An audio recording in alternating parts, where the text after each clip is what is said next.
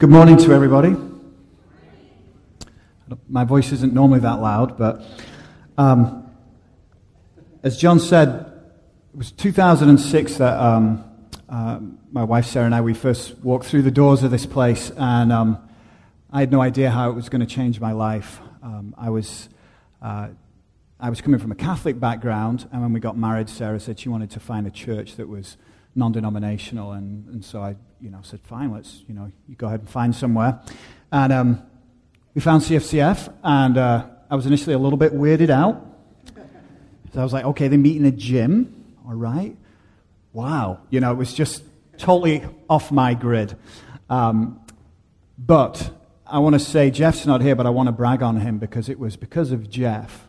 Um, Jeff was actually preaching that Sunday I was there. He was the um, he was leading at the time because Sean Richmond was on vacation. Jeff came up, introduced himself, and then started discipling me. And um, if, if he had told me then that one day I would be up here sharing a message, I would probably laughed him out of the room. So uh, it's, it's truly a joy to be here, and it's truly very humbling as well um, to be here with you. So, but it's, it's great to see a lot of familiar faces and a lot of new faces too. So, what are we going to talk about today? Well, we as a movement have been in a series entitled What If? And it's basically been an apologetics series addressing some tough questions. Uh, I believe you had Brian Marcioni a couple of weeks ago talking about what if uh, hell is real. Uh, we've had some sermons on what if uh, suffering exists or God allows suffering. Um, and I always feel when, when we use the word apologetics, I feel it's important to explain what that means because until probably a couple of years ago, I didn't know what it meant. And I thought apologetics was some kind of um, area where you basically spend time apologizing for your faith. So I really had, I had this picture in my head of, of you know, being, I, uh, I'm really sorry, guys, I'm a Christian. Um, I do believe Jesus is the way, the truth, and the life, but I hope we can still be friends, okay? Um, that's what I thought it was. But no, actually, what apologetics is, um, it comes from the Greek word apologia, which basically means to make a defense of.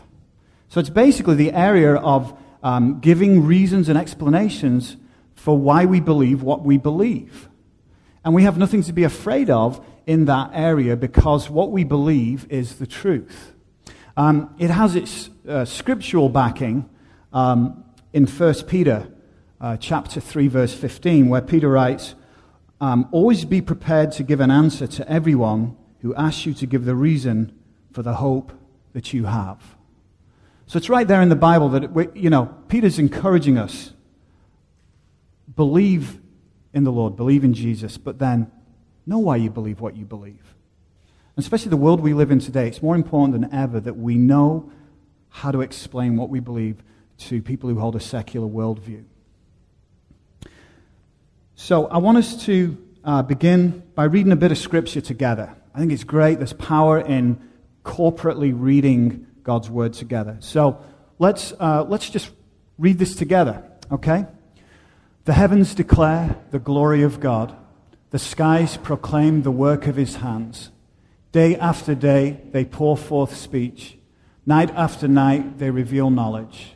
They have no speech, they use no words no sound is heard from them. Yet their voice goes out into all the earth, their words to the ends of the world. In the heavens, God has pitched a tent for the sun. That's from Psalm 19. So today we're going to talk about what if science and religion don't conflict. What if science and religion don't conflict? And we framed the question deliberately like that because I'm hoping today that what, what we're going to see is they don't really conflict at all. If there is any conflict, it's superficial. And it's not really a deep conflict that can be a barrier to our faith. I want to start with a disclaimer, which is that I am not a scientist. Um, I'm a musician and a theologian. Um, so I don't know if that makes me a theological musician or a musical theologian but I'm not a scientist. I realize there's a number of you in the room who are scientists and uh, probably know a lot more about the, the realm of science than I do. But um, I've done my best to, to fact check things and, and hopefully uh, be pretty accurate with what we talk about. So, the first thing I want to do is let's, let's, def- let's give some definitions. Let's define the word science and let's define the word religion. And so, to help me with these definitions, I went to the Oxford Dictionary because that's a proper dictionary. Um, they spell words correctly. They put U's in, you know, words like flavor and neighbor. So let's define science. And these are, these are ballpark definitions, right? They're both very, very hard words to really define. But here's what we have for science science is the intellectual and practical activity encompassing the systematic study of the structure and behavior of the physical and natural world through observation and experiment. So, really, science in a nutshell deals with two main issues the cause of things and the origins of things. That's, you know, that's very broadly what science is about. Now, let's define religion.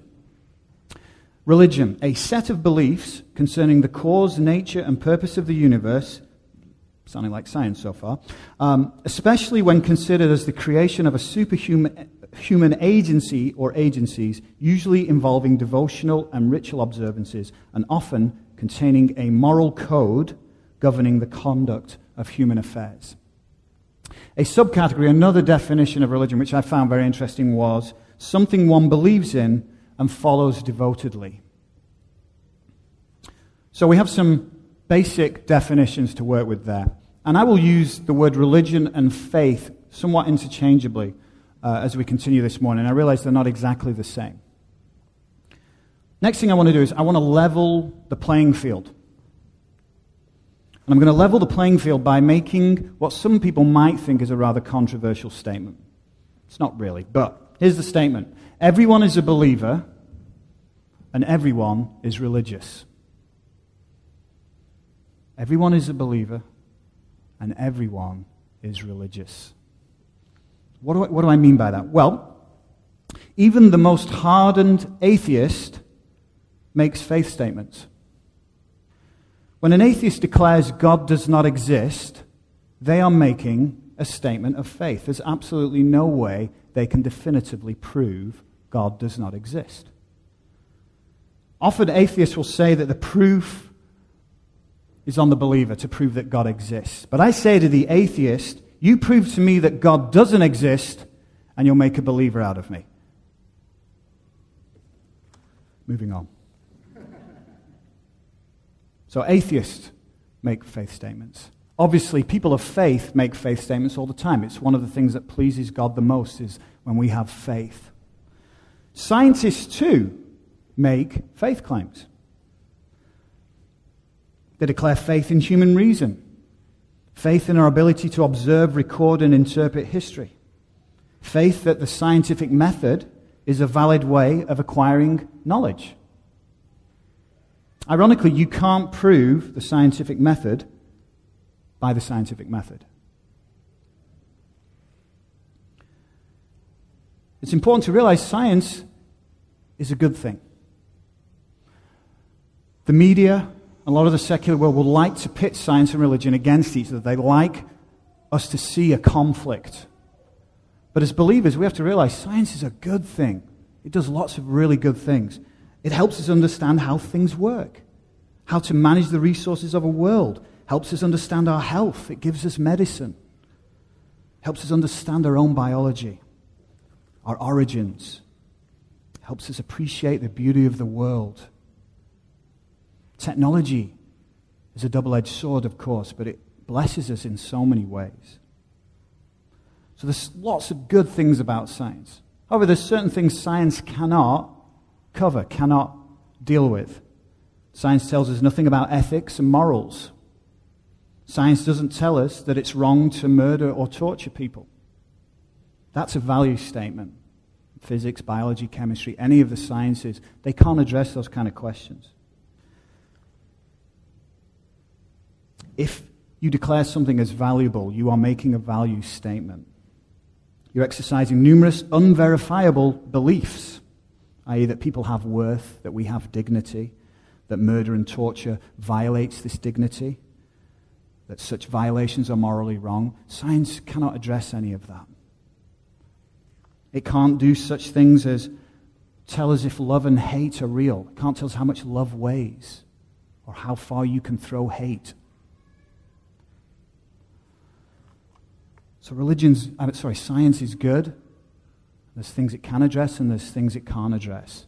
And religion and faith is the same way. Despite a lot of bad press that religion gets in general, and the media reports we see of, you know, just atrocities uh, that have been committed by um, so-called religious groups like ISIS and, you know, even things like the Westboro Baptist Church. Okay, religion gets a, a bad press a lot of the time.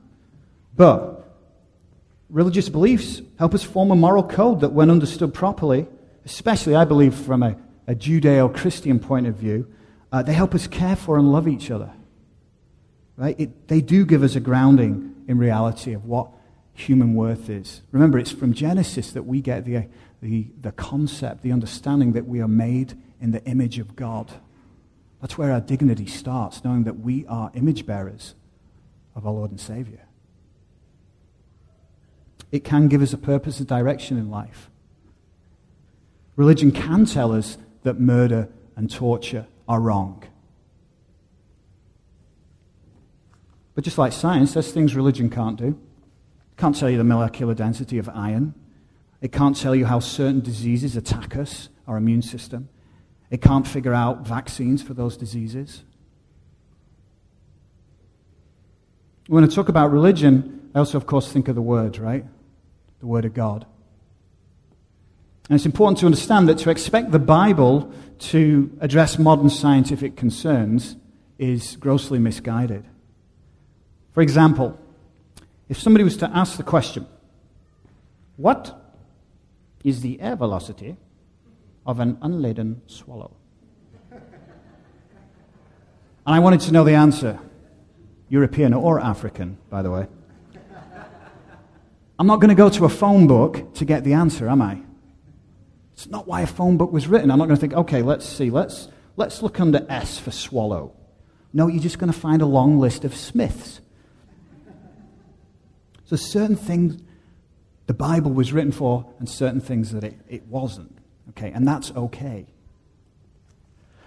So, what we can see from this is that science and religion can be both good and bad. And the common denominator is us, people, humanity. It's how we use these gifts. You know, as we know, science does many wonderful things, but it's also been used to create weapons of mass destruction, biological and chemical warfare, um, nuclear weapons. We are sitting in this room, one of only a very few uh, generations of people who live with the knowledge that we have the ability and capacity to completely obliterate all life on this planet. That was not something, that was not a cloud people had over them 100, 200 years ago. Religion's the same way. We all know very well religion is abused all the time and used to hurt people, to justify all kinds of atrocities. And again, the common denominator is us it's people and how we use science and religion. So, as I said at the beginning, ultimately, I don't believe religion and science conflict. In fact, when understood properly, actually, what they do is they complement each other because they're addressing different facets of life and our existence. You know, ultimately, truth affirms truth. So, the truth in here is going to affirm the truth of what we find in science. What I believe is, I believe the real conflict is between faith or religion and a point of view known as naturalism. Naturalism. So, how do we define naturalism? Well, it's a philosophy, and here's a definition it's a belief system that only natural, as opposed to supernatural or spiritual laws and forces, operate in the world. Adherents of naturalism, who we call naturalists, assert that natural laws are the rules that govern the structure and behavior of the natural universe, that the changing universe at every stage is a product of these unguided laws. Very important. So, therefore, to the naturalist, there's no such thing as miracles. Miracles don't exist because they can't happen in the natural world. That means all the miracles that we read about in the Bible didn't happen. And guess what didn't happen? The resurrection didn't happen because that just doesn't happen in the natural world. Now, it's important to note that not all scientists are naturalists, and not all naturalists are scientists. But naturalism does invariably and inevitably lead to atheism. Because it declares there is no God, that everything happens by unguided, random chance, that you and I are a cosmic accident and we have no purpose or meaning. We're about out of time, so I'm going to leave the message there. Uh, see what would happen if we did, though? It's not a very uplifting thought, the naturalistic worldview. Now, as I said, many scientists are not naturalists. There are many God fearing, God believing scientists in the world, and I, I guess there's quite a number of you in this room today. But there are also a lot of scientists who hold a naturalistic worldview. And the, the funny thing is that while they would deny they are the least bit religious, they are, in fact, devotees of a religion known as scientism. I promise you, I'm not making this up. Scientism. It is a real worldview held by many scientists. And it's the view that um, the characteristic inductive method of the natural sciences are the only source of genuine factual knowledge, and in particular, that they alone can yield true knowledge about ourselves. So, if you're part of scientism, you really believe this is all there is the naturalistic worldview. You can't have miracles. You can't uh, believe that there is a creator or there is design in nature or anything like that. Nope, it all happened by chance. Sounds a lot like a faith statement to me. The ironic thing is, if you hold this worldview, it takes away from the objectivity that science is supposed to have. Because now what you're doing is you're taking the raw data that science collects and you're actually trying to mold it into your naturalistic worldview. Right? So you're trying to make the facts fit what you believe. So, here's what I mean. We've been throwing a lot of technical words out there and definitions. So, let's take a break and let's look at some pretty pictures, okay? We've got to do it, right? So, take a look this first picture here. this is um, picture of a rose window at York Minster, which is in York, England. It's a big stained glass window. I've seen the, the thing in the, in the flesh, and it's, it's magnificent. By a show of hands, looking at that, who would say or who would agree that something or someone designed and created that? Right. A couple of hardcore skeptics in here. But yeah, most of us look at that. It obviously has obvious signs of symmetry, geometry, um, maybe not geometry, um, design. Now take a look at this.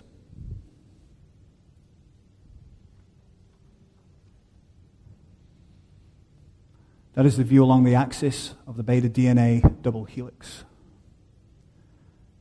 If you look at that, it's so much more magnificent than the rose window. The colors are so much more vibrant. The complexity and detail of it so much, so so deeper. And yet, the very same people who would agree that that window, rose window, had been designed, would look at that and tell you, no, that, that all happened by complete chance. No, la la la. It's like a little kid putting their fingers in their ears saying, I, la, la, I'm not listening. right? No, don't want to hear it. Really amazing. The complexity and beauty of creation, when you look at it, implies there is a creator, that there is design in creation. It's all around us. I was just walking here this morning and just observing all the beauty around us, the colors, the trees, the flowers. If it all just happened by random chance, why, is it, why are there so many beautiful colors? Why, why wouldn't it all just be kind of like gray gook? It happened by chance.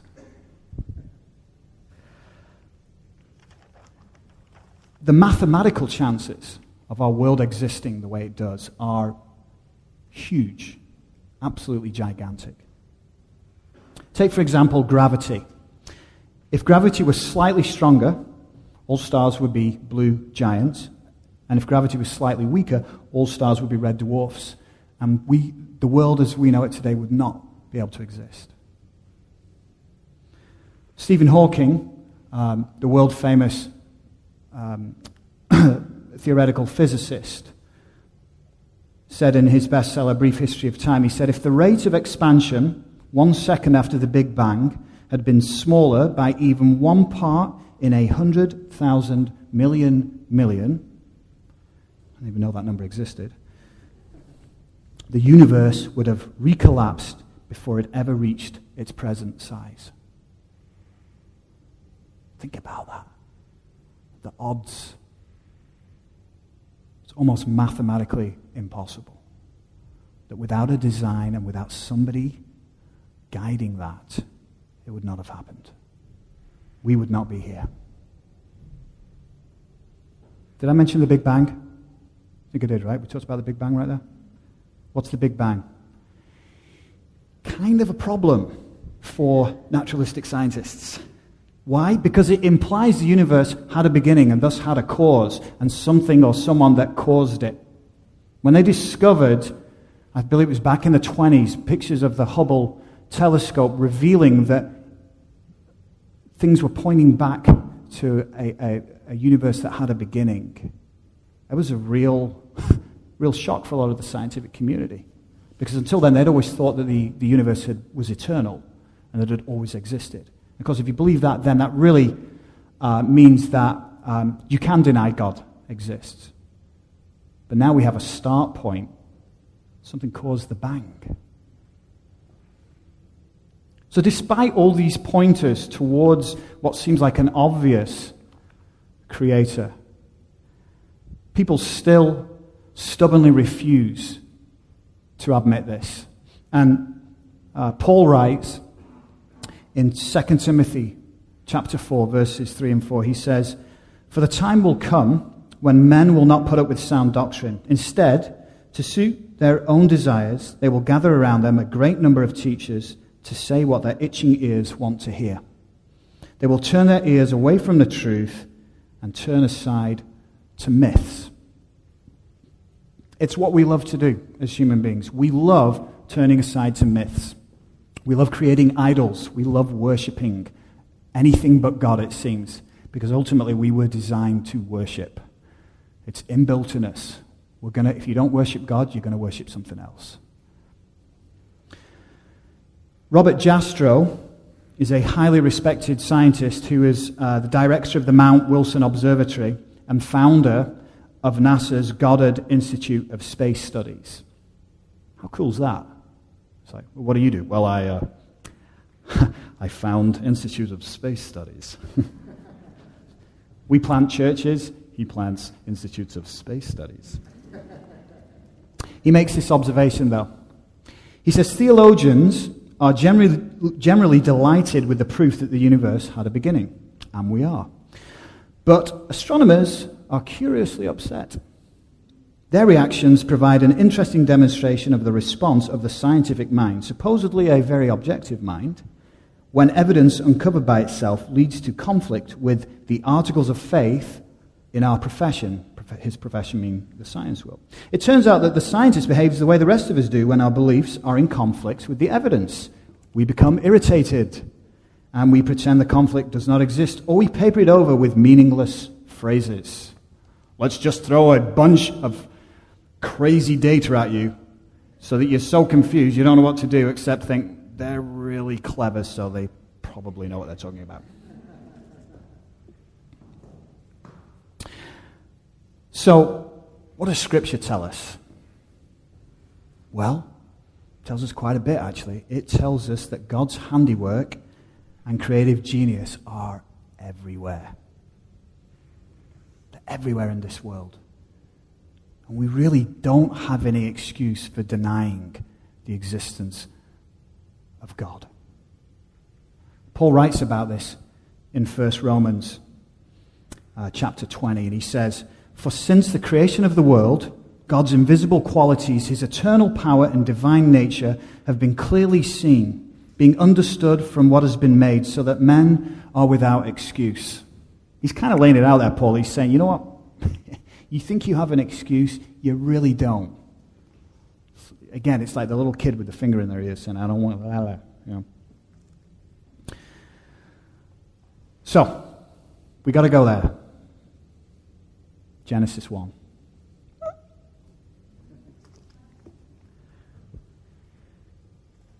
Genesis 1, the creation account, right, which I'm sure most of us are f- familiar with. Bible opens with the words, In the beginning, God created the heavens and the earth. How awesome is that? If you only knew the first five words of the Bible, you'd know that God's a creator, that He loves to make things. He made you and I. He delights in making you and I and more you and I's through you and I.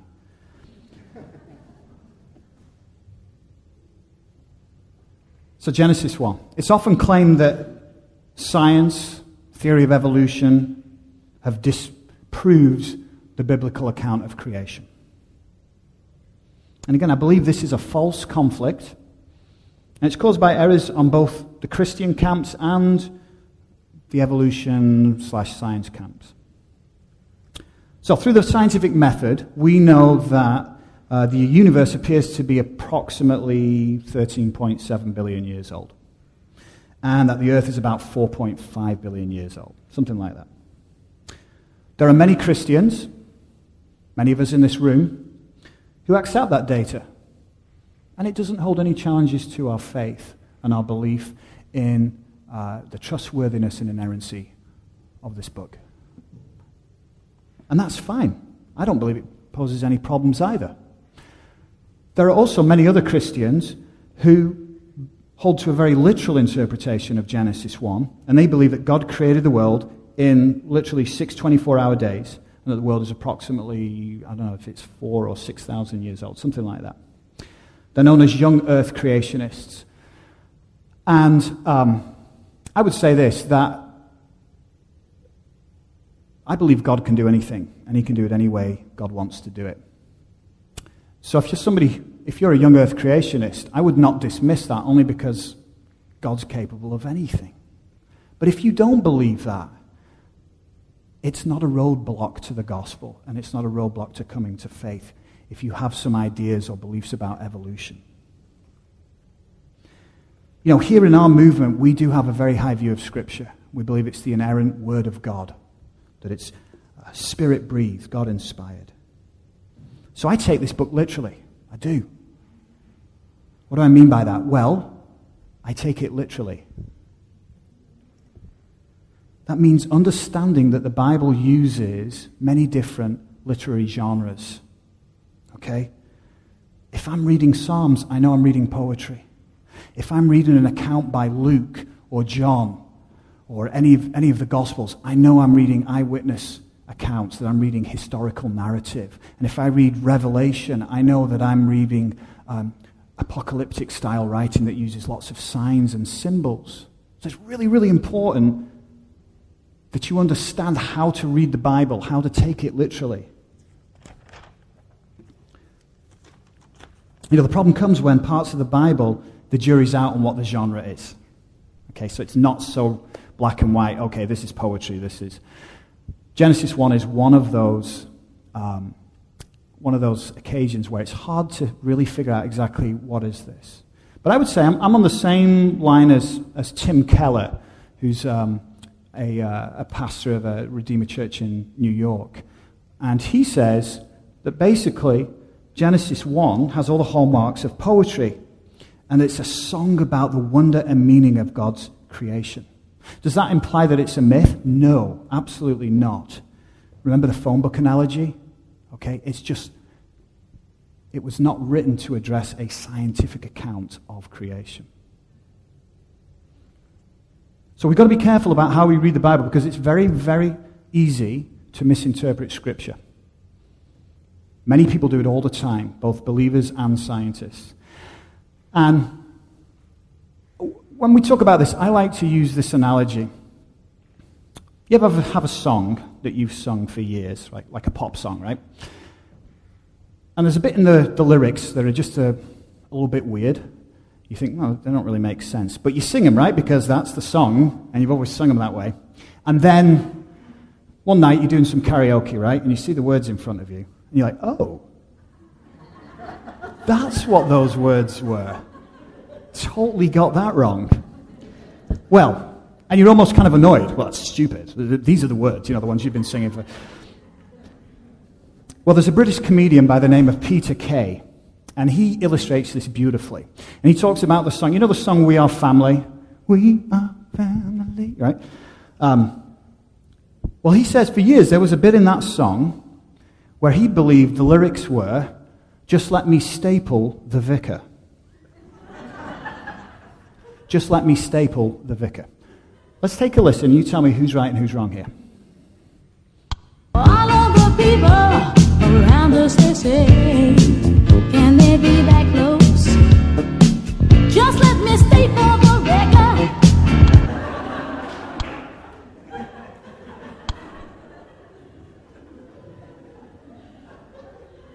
Let's listen to it one more time just to make sure. All of the people around us, they say,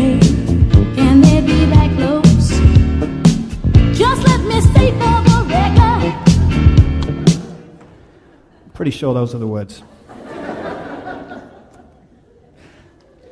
the funny thing was, when I preached that a number of weeks ago at the river, Sean asked me, What are the real words? I said, I don't know. and then by the end of the service, a gazillion people had Googled it during the service and been like, These are the real words.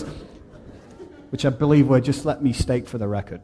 So, yes. I'll save you Googling it because I know you're going to. But think about it. If we can misinterpret song lyrics, right, how much more can we do that with Scripture? Definitely. So,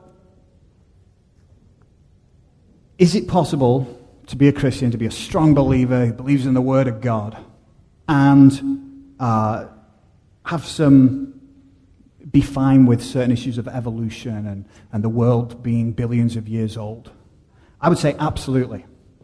I would encourage anybody in this room who is feeling that that may have been a barrier to their faith, that, like, wow, if, if I'm going to become a true believing Christian, then I have to accept that the world was made in six days. I would say, let that go.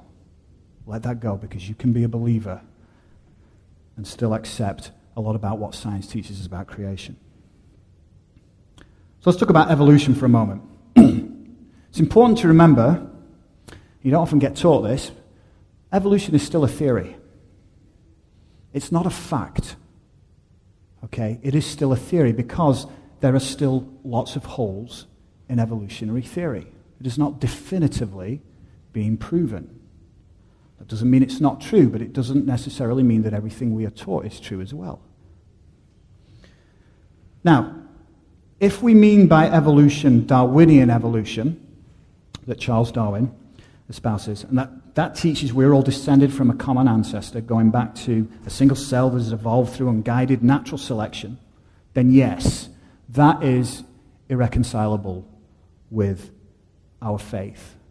People who believe we are created by a, loving, all powerful God.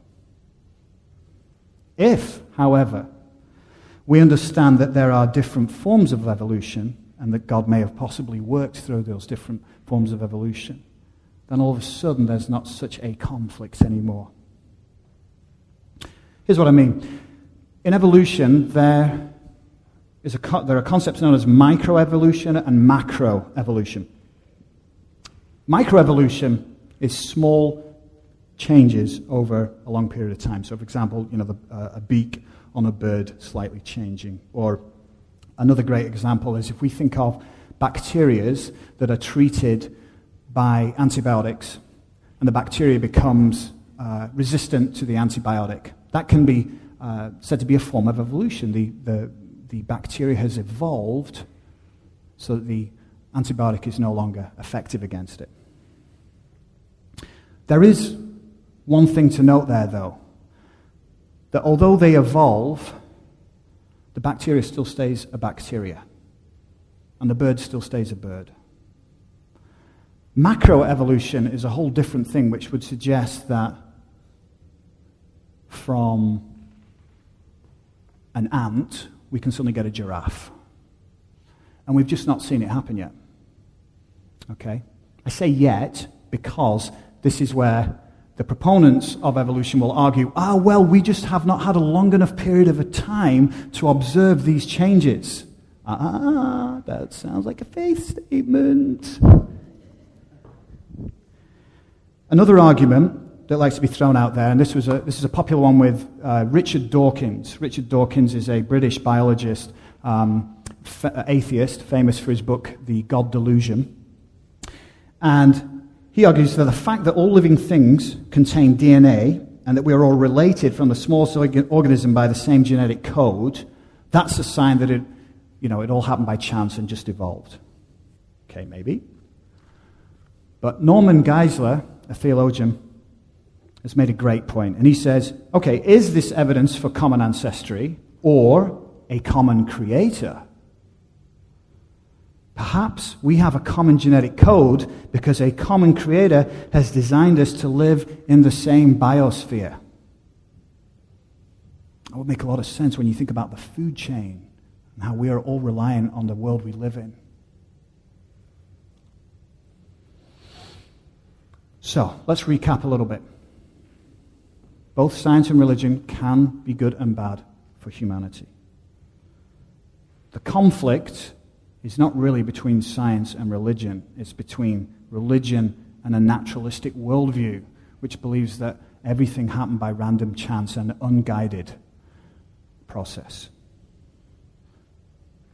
You can still be a Christian and accept some form of evolutionary process in our creation. You don't have to. And if you don't believe that, that's fine too. Now, ultimately, we can keep speculating and pontificating on this till the cows come home. But ultimately, none of this gets us very far if we don't have faith. We don't have faith in our hearts. You know, faith delights the Lord. He loves it when we have faith. It says in Hebrews, without faith, it is impossible to please God. And I want to just give you another quote from Robert Jastrow. Remember the, uh, the Space Institute planting guy? He says, At this moment, it seems as though science will never be able to raise the curtain on the mystery of creation. For the scientist who has lived by his faith in the power of reason, the story ends like a bad dream. He has scaled the mountains of ignorance. He is about to conquer the highest peak. As he pulls himself over the final rock, he is greeted by a band of theologians who have been sitting there for centuries. It's like a Homer Simpson moment. Oh!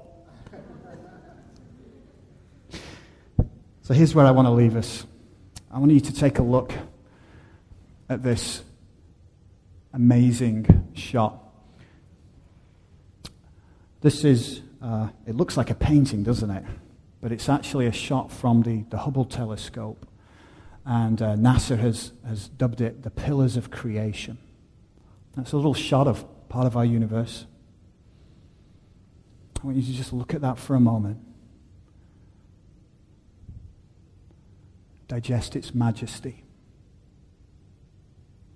its beauty, its infiniteness, its, its vastness. You know who made that? That's the God we believe in. That's the God we love, who loves us, who chose to make it through his Son, Jesus Christ. In 1 Colossians, it tells us that all things were made through Jesus, created through him and by him, that Jesus holds all things together. This is our God's handiwork.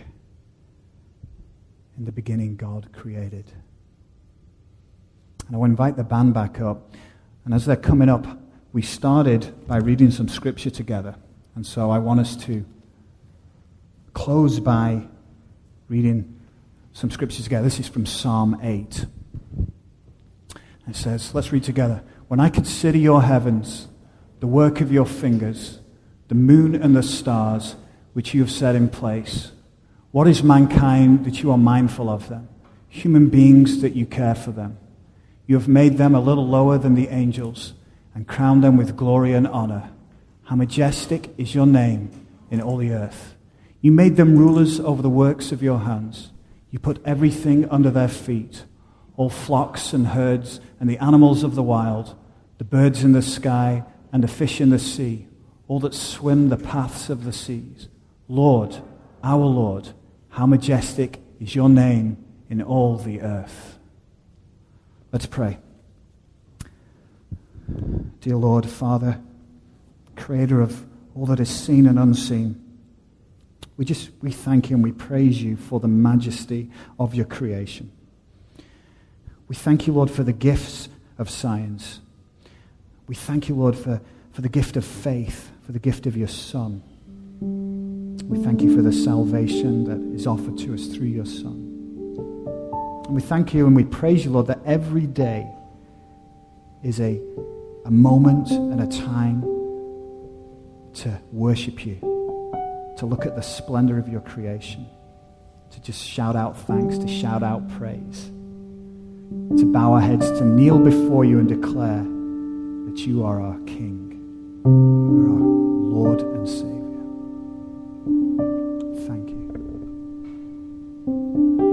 Beauty that you have made in each and every one of us, Lord, that we are created in your image, that you love us. You're good. Amen. So I'd encourage